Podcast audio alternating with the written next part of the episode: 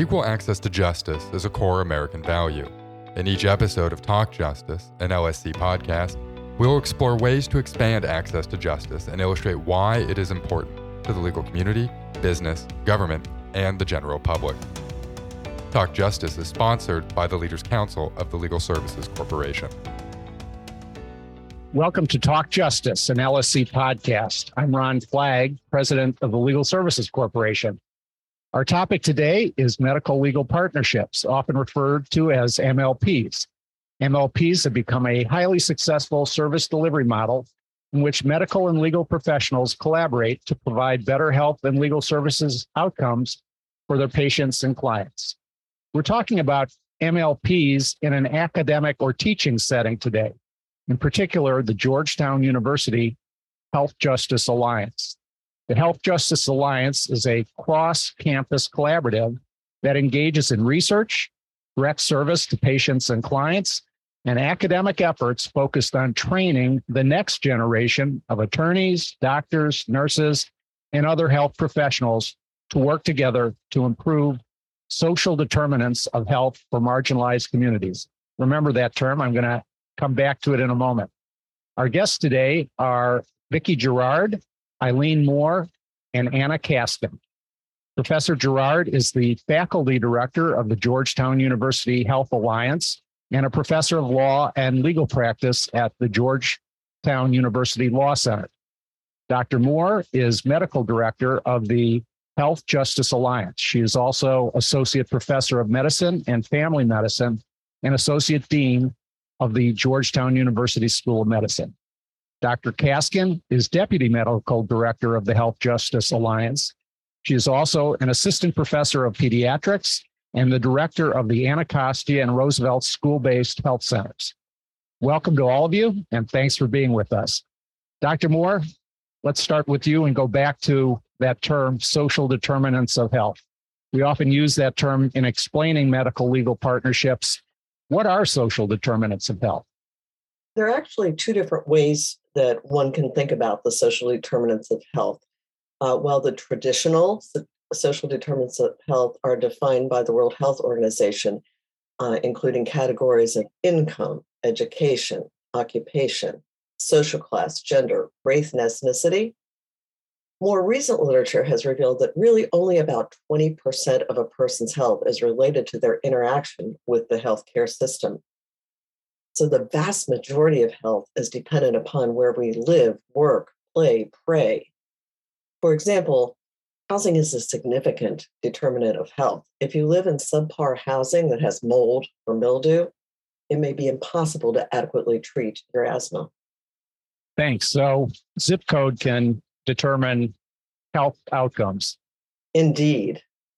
Dr. Kaskin, most people don't think of lawyers and doctors collaborating. When I was growing up and going to law school, people, you know, thought about malpractice. That was the the uh, going either way. Uh, that was the first thought uh, when doctors and lawyers uh, came to mind at the same time. But uh, we're talking about a collaboration here. How is legal care related to health?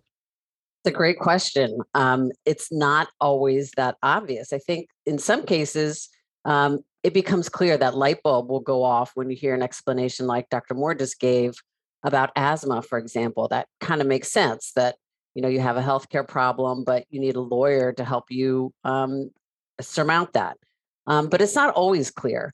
For example, we had a student um, who began having these sudden onset um, seizure-like episodes, and they were really disruptive for her. They were happening in class. They were happening during her sports competitions. Um, and she would go to the ER, and they would recommend that she follow up with a specialist. But at the time, she was living with her aunt who did not have legal custody of her.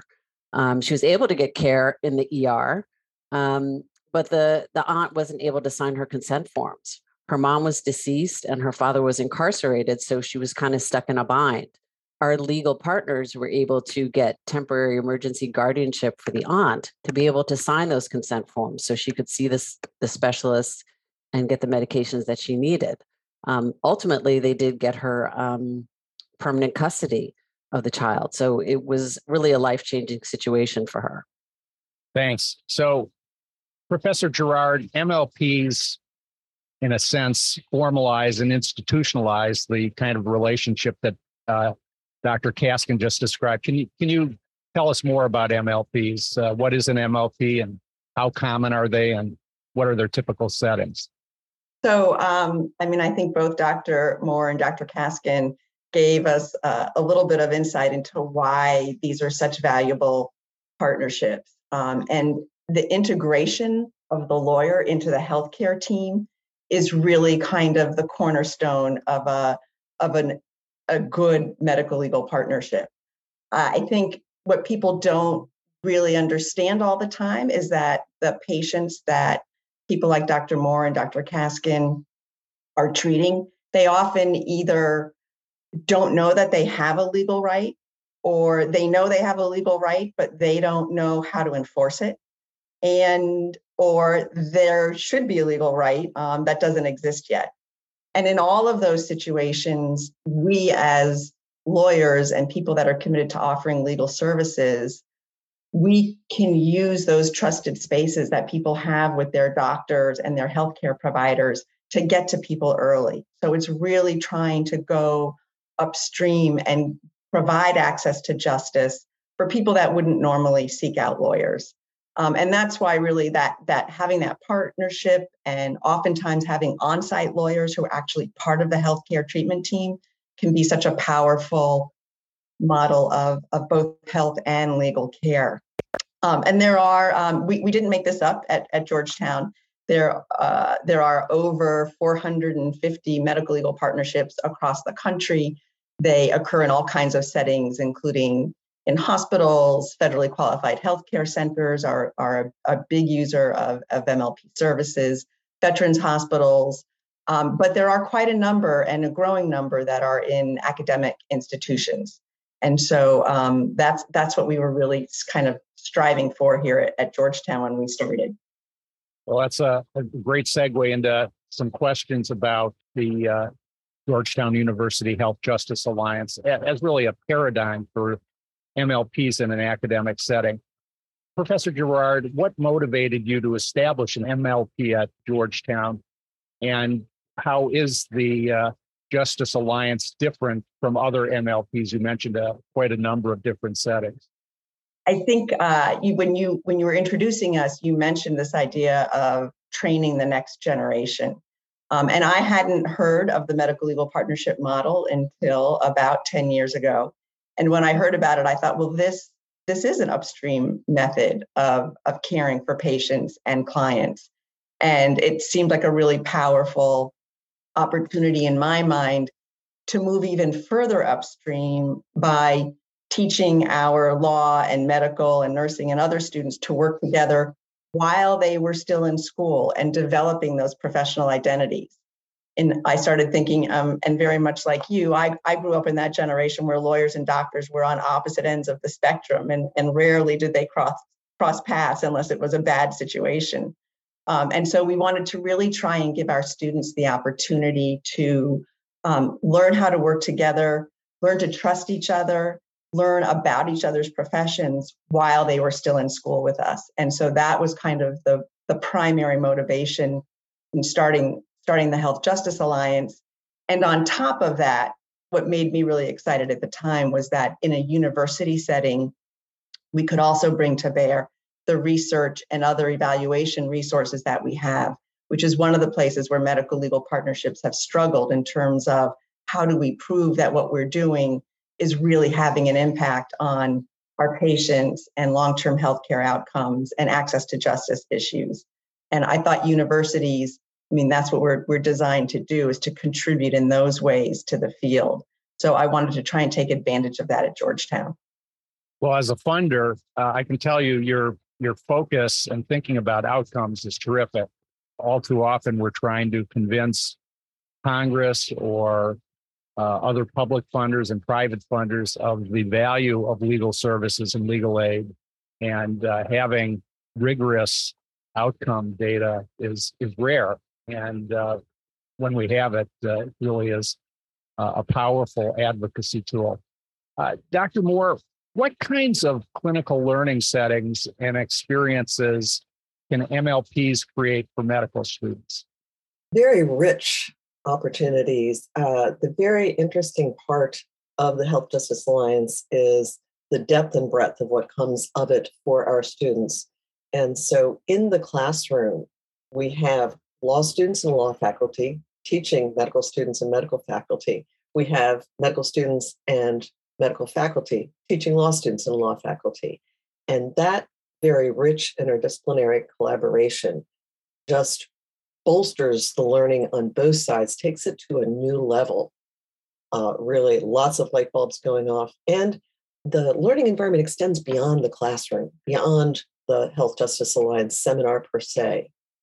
Uh, so, a recent case that comes to mind the law students really mentored the medical students in giving testimony and the law student, the medical student went together to testify before city council and actually affected a policy change that benefited the patient slash client they were working with. Professor Girard, how does it look from perspective of, of law students in the law school? So the law students, um, as Dr. Moore described, they're in this this law clinic together, and they have the advantage of really working side by side with uh, fourth year medical students who spend one to two months of their formal rotation periods in their final year embedded in the law clinic. Um, and so the, the law students get the opportunity to really understand when they're filing or working on a special education case, for example, in the school, to understand from the medical students what does this child's diagnosis actually mean and how can we use that information to support the accommodation that we're requesting. So there's really an opportunity there for the lawyers to do their work better because they have this medical information. Uh, beyond that, we've been super fortunate that we have um, MedStar Health as our academic medical center at Georgetown. And so currently in the in the context of trying to create clinical learning environments where students can really get hands-on MLP experience, we've been um, growing the number of MLPs at Washington Hospital Center. So we currently have one serving cancer patients, one that's working with perinatal, and one that's working with uh, victims of community violence.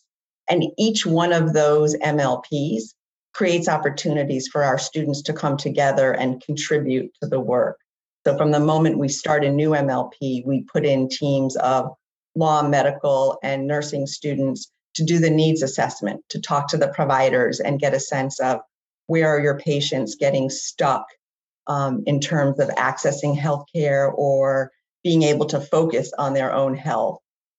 And what are the things, what are the legal issues um, that are coming up that we might be able to help with? So from the very, very start, the students are working together in those environments and, and seeing how this collaborative model can can operate and improve everyone's health and well-being. Dr. Kaskin, as I said before, really where the rubber hits the road for any legal aid program or any uh, healthcare initiative is what is the effect on patients? What is the effect on outcomes for uh, clients? Could could you talk about the Justice Alliance's effects on patient experiences and on outcomes, particularly for patients living in poverty uh, here in the District of Columbia? I think that one of the things that we found has been um, that our ability to bring the legal services into the community, into the clinic, into the schools has really helped us build trust with families so that we're able to have those conversations and, and help them sort of uncover those issues uh, that they may need help from a lawyer. Uh, we had one family that was um, led by the grandmother as a head of household um, and the student came and let us know that there were some issues. Their utilities had been turned off, but grandmother was embarrassed to really reach out for help and let anybody know that she had fallen behind on her payments. Um, having her be able to come into the school, into the clinic, which was a safe space for her, um, help break down those barriers and, and help her to, to begin to trust us and talk about these issues so that we were able to connect her with a lawyer. Um, we brought the, the legal team into the clinic to work with her and meet her there. Um, so that was another case where we were, we were able to really um, help a family out.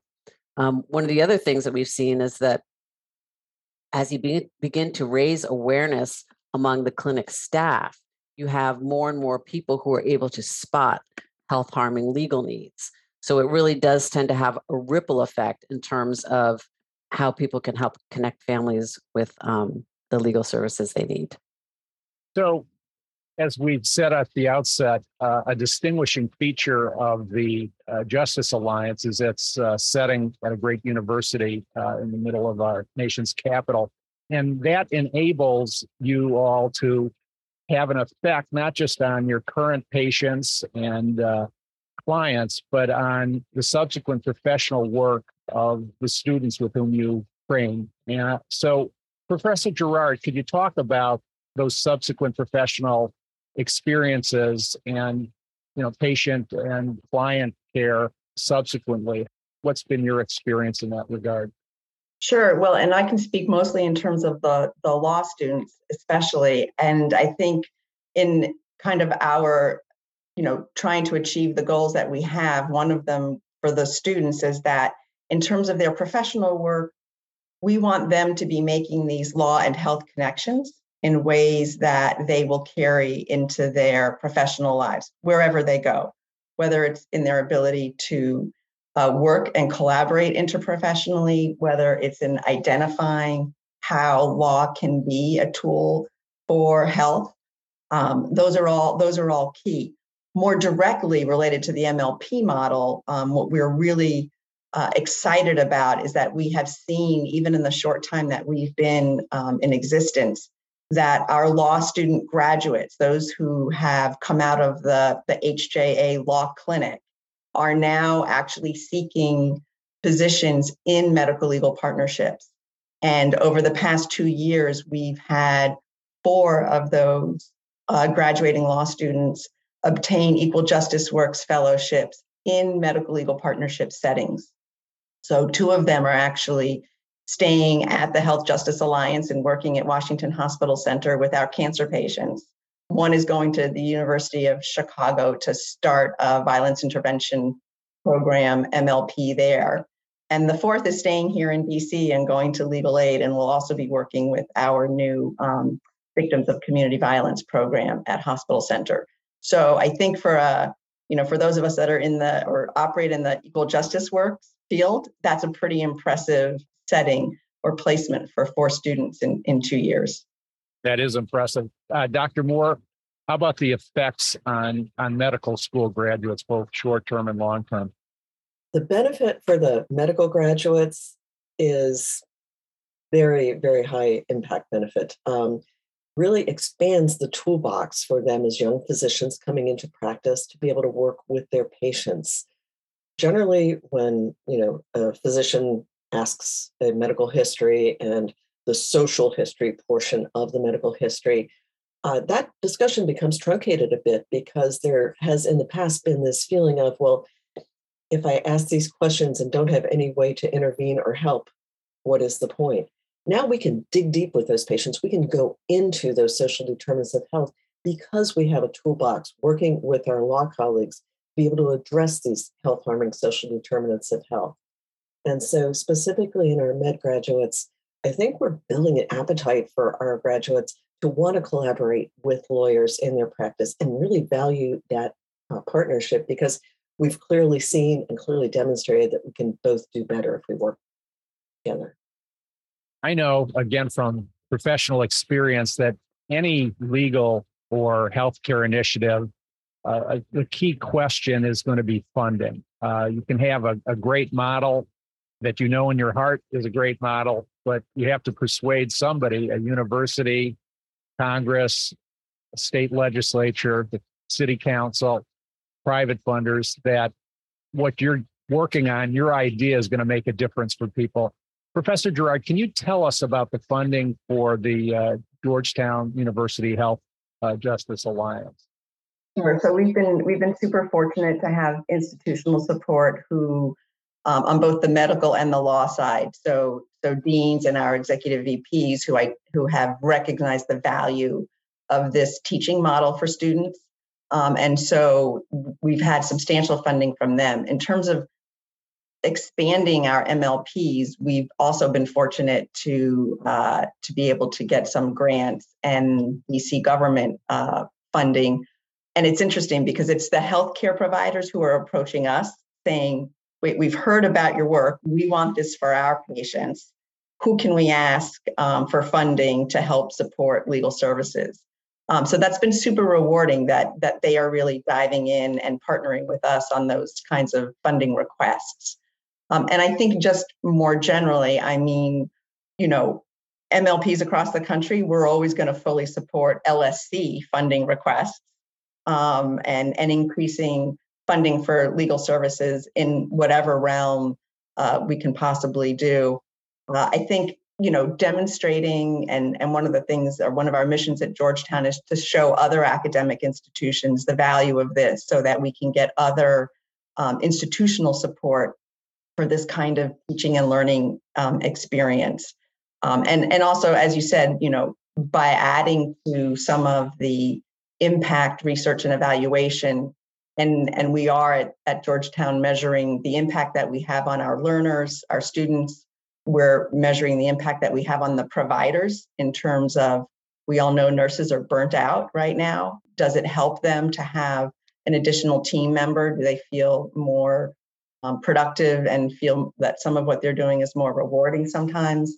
Um, and then obviously the patient impact. So measuring things like are cancer patients missing fewer appointments because they're able to focus more specifically on their treatment when they don't have these other social drivers uh, of health standing in the way.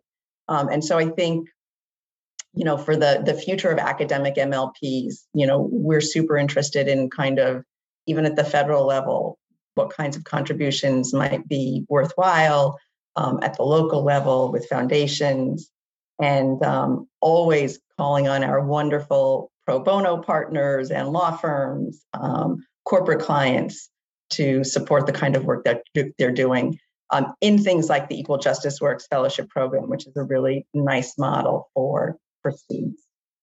I always like to uh, close on a, a positive note, and uh, there's been nothing but positive notes on this uh, podcast. But uh, I'd like to ask each of you, in thinking about uh, your own program and thinking about other MLPs, what is what are the measurements of success?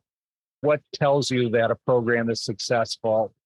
Dr. Moore, let's start with you. What should be the measurements of success for the uh, Health Justice Alliance and other MLPs?